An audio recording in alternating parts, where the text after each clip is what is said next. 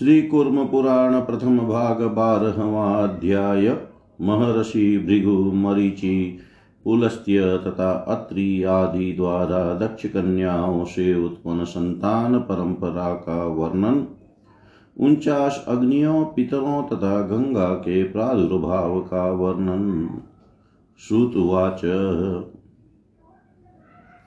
भृगोः ख्यात्यां समुत्पन्ना लक्ष्मीर्नारायणः प्रिया, देवौ धाता विधातारो मेरोर्जामातरो तथा। आयतिर्नियतिर्मेरो कन्ये चैव महात्मनः, धाता विधात्रोस्ते भार्यै तयोर्जातौ सुताबुभो प्राणश्चैव मृकण्डुश्च मार्कण्डेयो मृकण्डुतः। तथा वेदशिरा नाम प्राणस्य द्युतिमान् सुत मरीचेरपि सम्भूतिः पौर्णमास मरीचेरपि सम्भूति पौर्णमासं सूयतः कन्याचतुष्टयं चैव सर्वलक्षणसंयुतम्। तुष्टिर्ज्येष्ठः तथा वृष्टिः कृष्टिश्चापच्चितिस्तथा विरजः पर्वतश्चैव पौर्णमासस्य तौ सुतौ। क्षमा तु शुशवे पुत्रान् पुलहस्य प्रजापते कर्दमं च वरीयांसं सहिष्णुं मुनिशतमम् तथैव च कनीयांसं तपो निर्धूतकल्मषम् अनसूया तथैवात्रैर्जज्ञै पुत्रान् कल्मषान्। सोमं दुर्वाससं चैव दत्तात्रेयं च योगिनं स्मृतिः पुत्रीर्जज्ञै लक्षणसंयुता। शिनिवालिं कुः चेव राकामनुमतिं तथा प्रीत्यां पुलस्त्यो भगवान् दत्तात्रीमसृजत् प्रभु पूर्वजन्मनि सोऽगस्त्यः स्मृत्यः स्वयंभुवेऽन्तरे वेदबाहुं तथा कन्यामसन्नतिं नाम नामतः पुत्राणां षष्टिसहस्रं सन्ततिषु शवै ते चौद्रवरेतसः सर्वे बालखिल्या इति स्मृता। वसिष्ठश्च ते ततोर्जायां सप्तपुत्रान् जीजन, कन्यां च पुण्डरीकाख्यां सर्वशोभासमन्विताम्।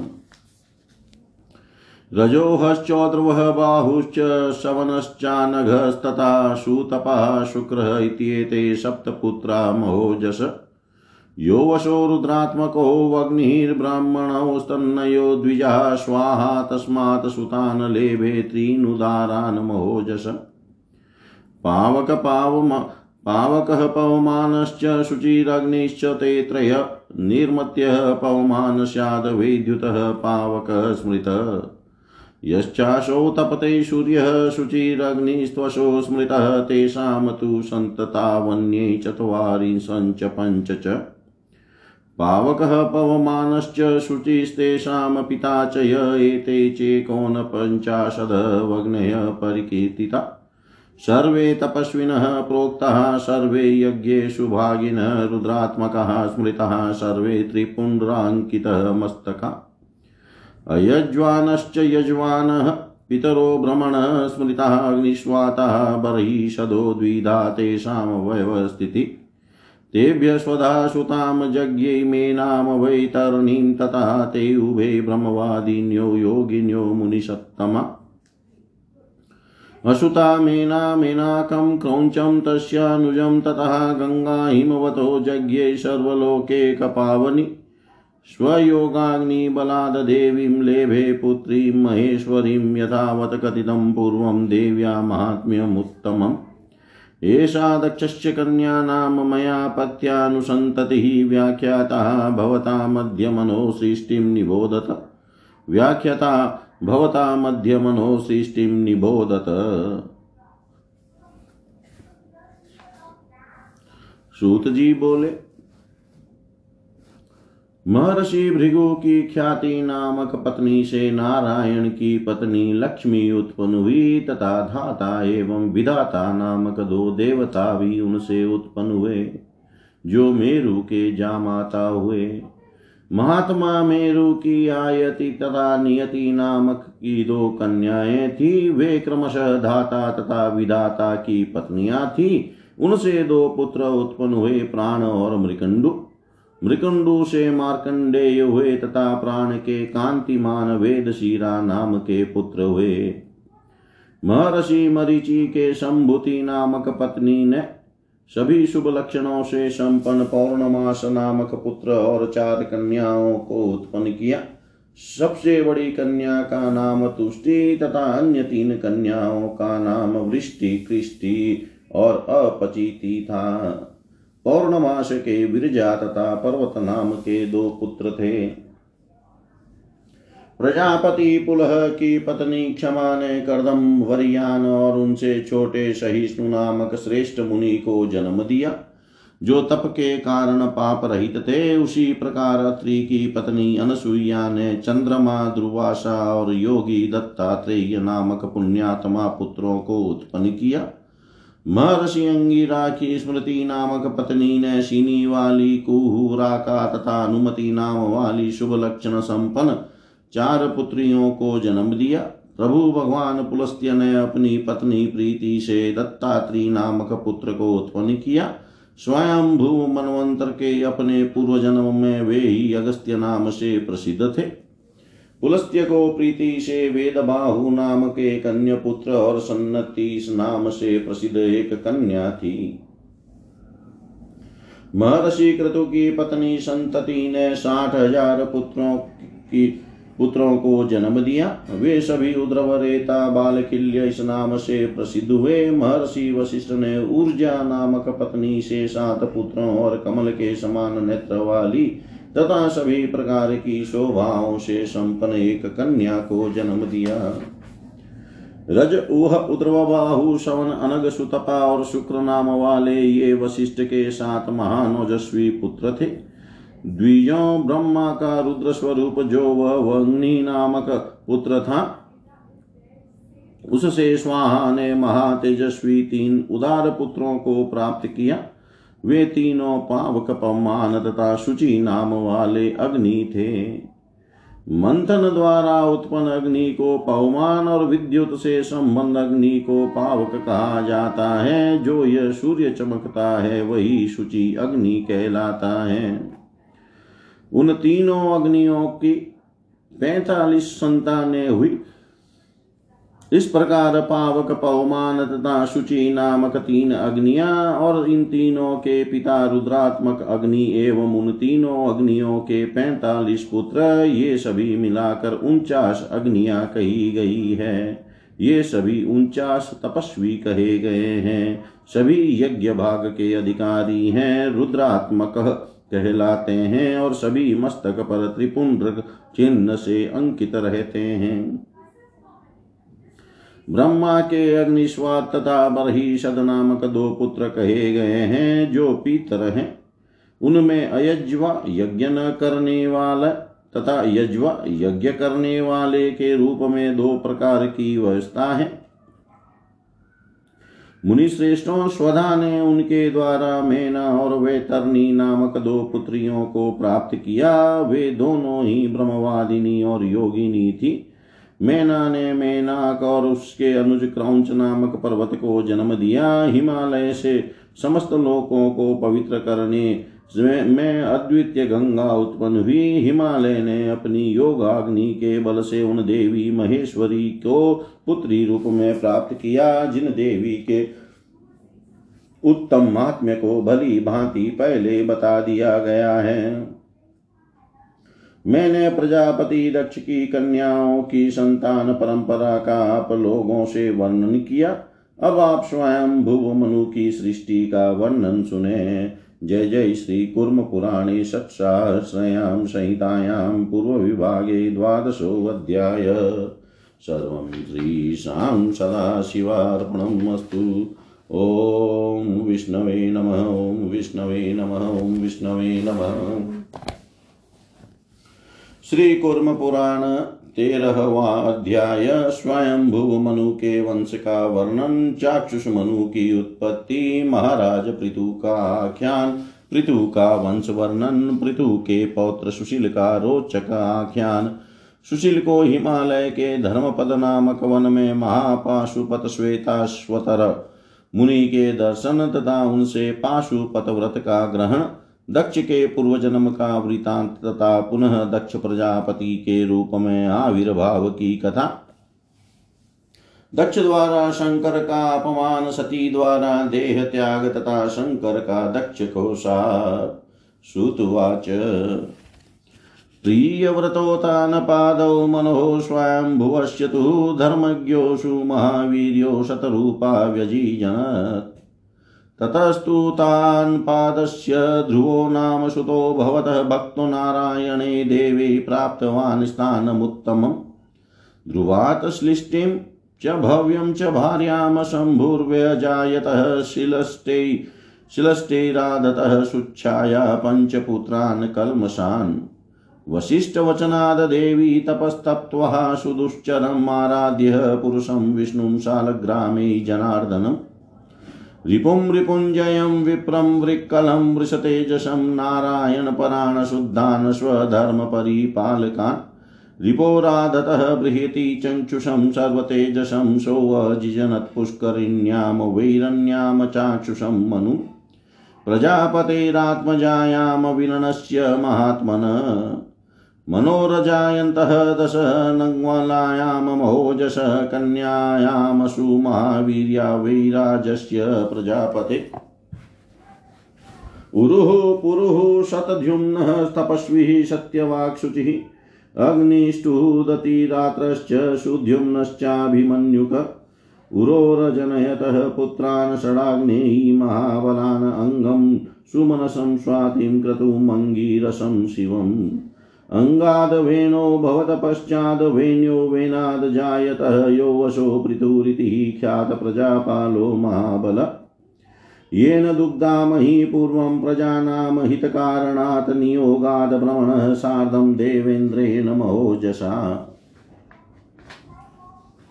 वेनपुत्रस्य वितते पुरा पेतामहे मखे, सूतपौराणिको जज्ञे मायारूपः स्वयं हरि।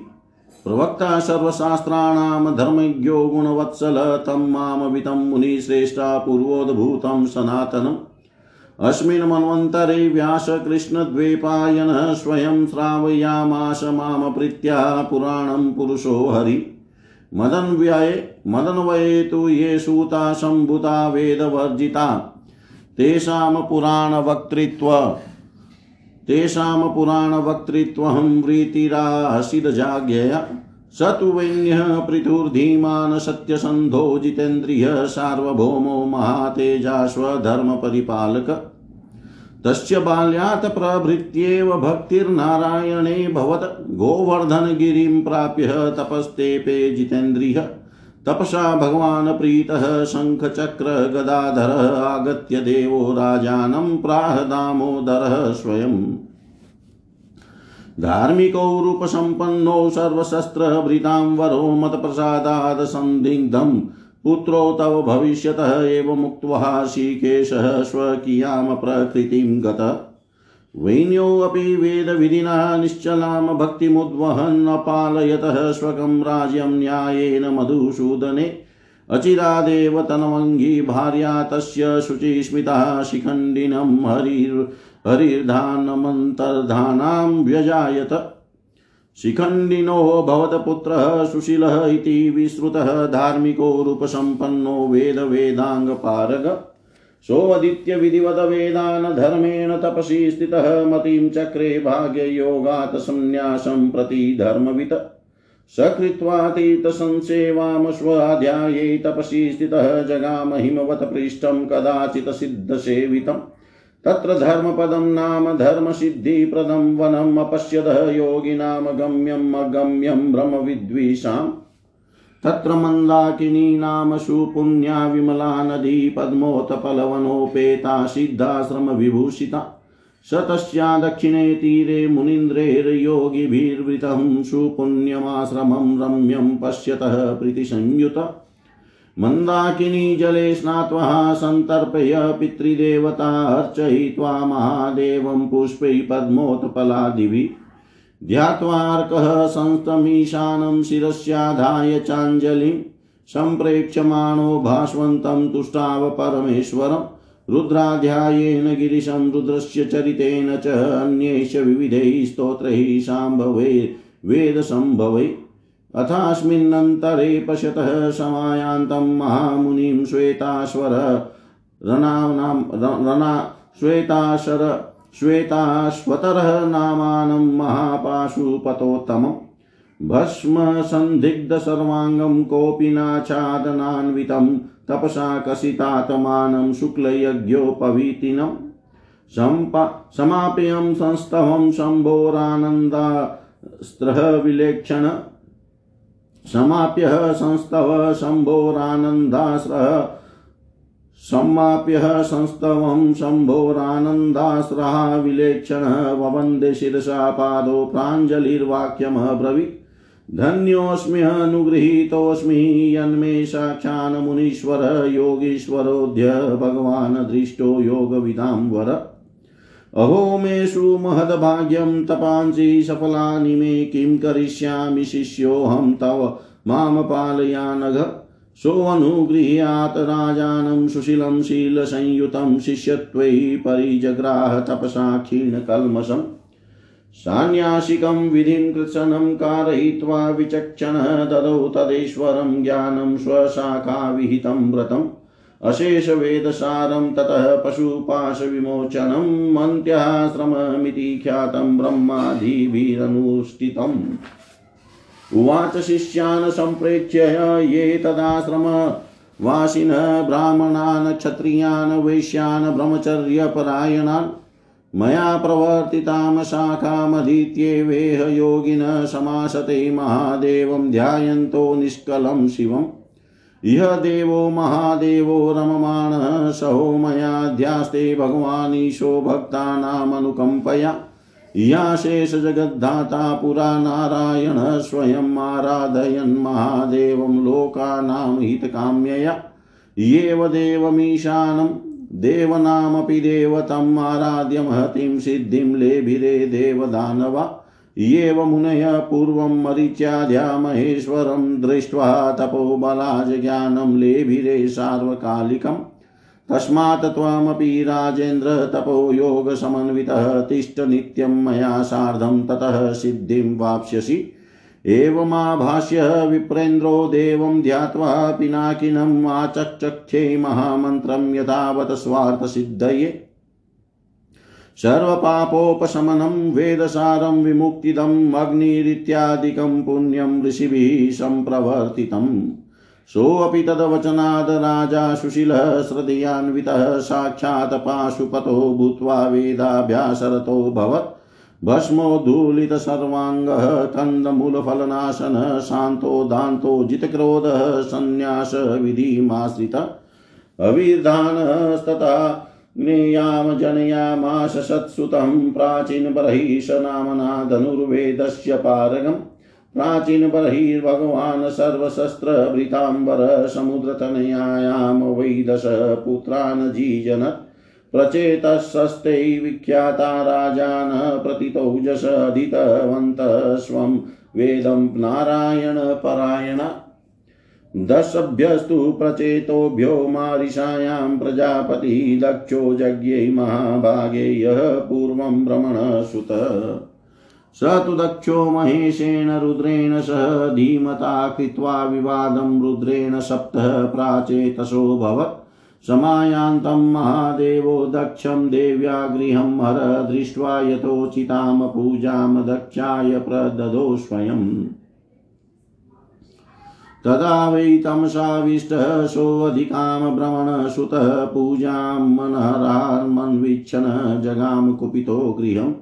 कदाचित् स्वगृहं प्राप्तां सतीं दक्षसु दुर्मनः भर्त्रः सह विनिन्द्येनां भर्त्र्य भर्तशयामाश वैरुषान्ये जामातरः श्रेष्ठा भर्तुस्तव पिनाकिनः।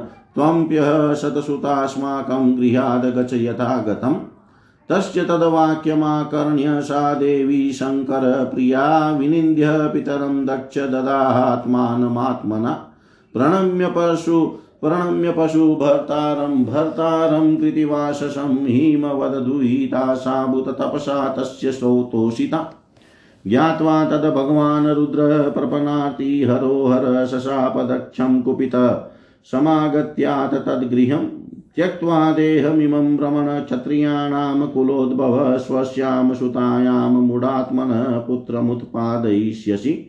एवमुक्त्वा महादेवो ययो कैलासपर्वतं स्वायम्भुवोऽपि कालेन दक्षप्राचेतसोऽभवत् एतदवः कथितं सर्वं मनो स्वायम्भुवस्य तु विसर्गं दक्षपर्यन्तं शृण्वतां पापनाशनम् विसर्गं दक्षपर्यन्तं शृण्वतां पापनाशनं। जय जय श्री। कुर्मपुराणे षट्सहस्रयां सहितायां पूर्वविभागे त्रयोदशोऽध्याय। सर्वं श्रीशां सदाशिवार्पणम् अस्तु ॐ विष्णवे नम, ॐ विष्णवे नम, ॐ विष्णवे नम। सूत जी बोले, महर्षि भृगु की ख्याति नामक पत्नी से इस पर हमने पिछले अध्याय में चर्चा की थी। अब सूत जी बोले, मनु स्वयं मनु की पत्नी शतरूपा ने प्रिय व्रत तथा उतानपाद नाम वाले दो पुत्रों को जन्म दिया, जो धर्म को जानने वाले तथा महान पराक्रमी थे। कालांतर में उतान पाद का ध्रुव नामक पुत्र हुआ। भगवान विष्णु के उस भक्त ने उत्तम स्थान प्राप्त किया। ध्रुव की शंभु नामक पत्नी ने सृष्टि तथा भव्य नामक पुत्रों को जन्म दिया। सृष्टि की सुचाया नामक पत्नी ने पाँच पुण्यात्मा पुत्रों को उत्पन्न किया। महर्षि वशिष्ठ के कथनानुसार सुचाया नामक देवी ने अत्यंत कठोर तप करके शाल ग्राम में जनार्दन पुरुष विष्णु की आराधना कर रिपु रिपुंजय विप्रह विकल तथा वृज वृष तेजस नाम वाले पाँच पुत्रों को जन्म दिया। जो नारायण में अनन्य निष्ठा रखने वाले शुद्ध तथा अपने धर्म का विशेष रूप से पालन करने वाले थे। रिपु कोई, रिपु की पत्नी बृहति ने सब प्रकार के तेजों से संपन्न चक्षुष नामक पुत्र को जन्म दिया। उस चक्षुष ने महात्मा वीरण प्रजापति की पुष्करिणी नाम वाली पुत्री से चाक्षुष मनु को जन्म दिया।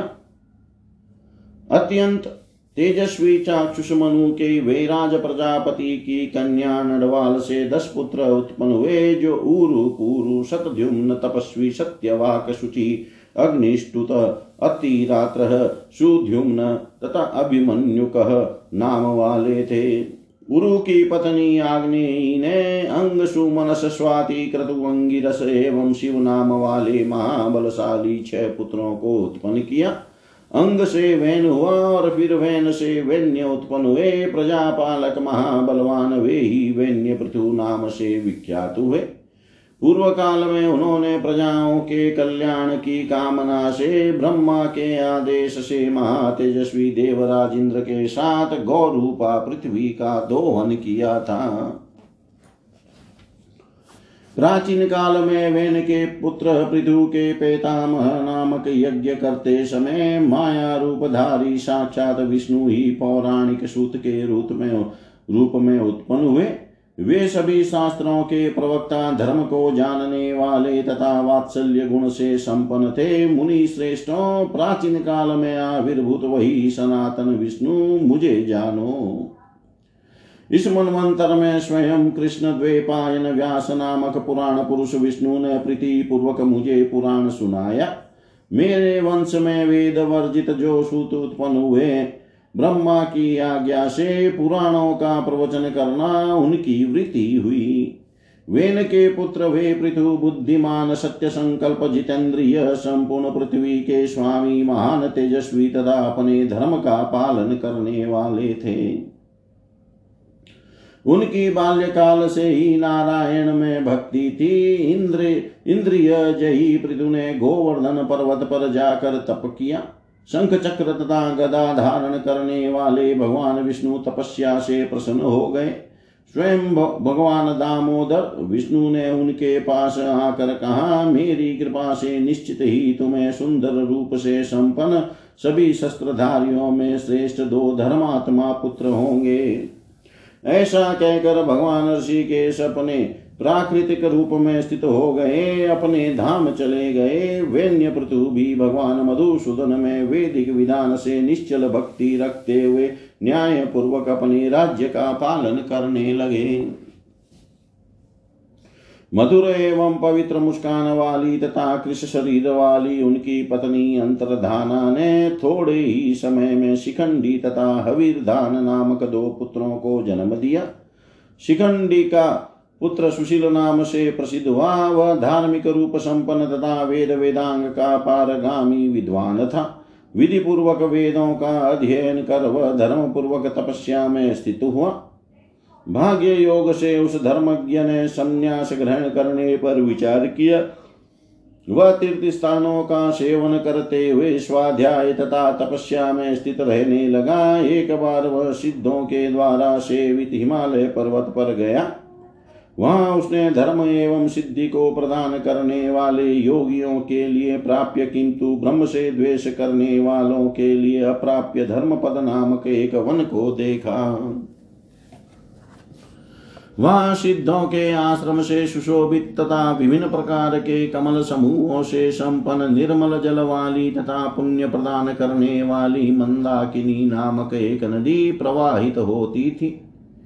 उसने प्रीति पूर्वक उस मंदाकिनी नदी के दक्षिण किनारे पर स्थित मुनिंद्रों तथा योगियों से सेवित पुण्यदायी एक रमणीय आश्रम देखा। उसने मंदाकिनी के जल में स्नान कर देव स्वरूप पितरों को तर्पण आदि से संतृप्त कर विभिन्न वर्ण के कमल आदि पुष्पों के द्वारा भगवान शंकर की अर्चना की और सूर्य मंडल में स्थित भगवान ईशान का ध्यान कर सिर से हाथ जोड़ते हुए प्रकाशमान सूर्य का दर्शन करते हुए वह रुद्राष्टाध्यायी रुद्र के चरित्र एवं और भी अनेक वेद वर्णित विविध प्रकार के शिव संबंधी स्तोत्रों के द्वारा परमेश्वर गिरीश की स्तुति करने लगा। इसी बीच उसने समस्त अंगों में भस्म लगाए हुए कौपिन वस्त्र से समन्वित सफ़ेद यज्ञोपवित धारण किए हुए तपस्या के द्वारा क्षीण शरीर वाले उत्तम महापशु, पतः श्वेताश्वतर नामक महामुनि को समीप में आते हुए देखा। नेत्रों में आनंदाश्रु भरे हुए उसने भगवान शंकर की स्तुति समाप्त कर उनके चरणों में सिर से प्रणाम किया और हाथ जोड़ते हुए यह वाक्य कहा, मैं धन्य हूँ, मैं अनुग्रहित हूँ, जो आज मुझे योग ज्ञानियों में श्रेष्ठ मुनियों के ईश्वर साक्षात भगवान योग ईश्वर के दर्शन हुए। अहो, मेरी मेरा बड़ा ही सुंदर भाग्य है। आज मेरे सभी तप सफल हो गए। अनग मैं क्या करूँ? आपका मैं शिष्य हूँ? आप मेरी रक्षा करें। तपस्या से जिसका संपूर्ण कलमश नष्ट हो गया है ऐसे उस निष्पाप एवं शिल संपन्न सुशील नाम वाले राजा के ऊपर अनुग्रह करके शंकर ने अपने शिष्य रूप में उसे ग्रहण किया। उस बुद्धिमान मुनि ने संन्यास संबंधी संपूर्ण विधि करवा कर उसे ईश्वर संबंधी ज्ञान तथा अपनी शाखा द्वारा विहित नियम और पशु रूपी जीव के पास अर्थात माया रूपी बंधन से मुक्त करने वाला वह संपूर्ण वेद का सार प्रदान किया। साथ ही ब्रह्मा आदि के द्वारा सेवित अंत्याश्रम नाम वाले आश्रम को भी प्रदान किया। उस आश्रम में रहने वाले ब्रह्मचर्य परायण, ब्राह्मण, क्षत्रिय तथा वैश्य शिष्यों को देख कर वे श्वेताश्वतर मुनि बोले, मेरे द्वारा प्रवर्तित शाखा का अध्ययन करते हुए योगी जन निष्कल महादेव शिव का ध्यान करते हुए यहाँ निवास करते हैं। भक्तों पर अनुकंपा करने के लिए भगवान महादेव उमा के साथ रमण करते हुए यहाँ विराजमान रहते हैं। प्राचीन काल में संसार के कल्याण की कामना से समस्त जगत को धारण करने वाले स्वयं नारायण महादेव की आराधना करते हुए यहाँ रहते थे। यहीं पर देवताओं के भी देवता भगवान शिव की आराधना कर देवता तथा दानवों ने महान सिद्धि प्राप्त की थी और यहीं पर प्राचीन काल में मरीच मरीचि आदि ऋषियों ने अपनी तपस्या के प्रभाव से महेश्वर का दर्शन कर सभी कालों में उपयोगी हित कर ज्ञान प्राप्त किया था। इसलिए राजेंद्र तुम भी तप एवं योग से समन्वित होकर नित्य ही मेरे साथ रहो। इससे तुम सिद्धि प्राप्त करोगे।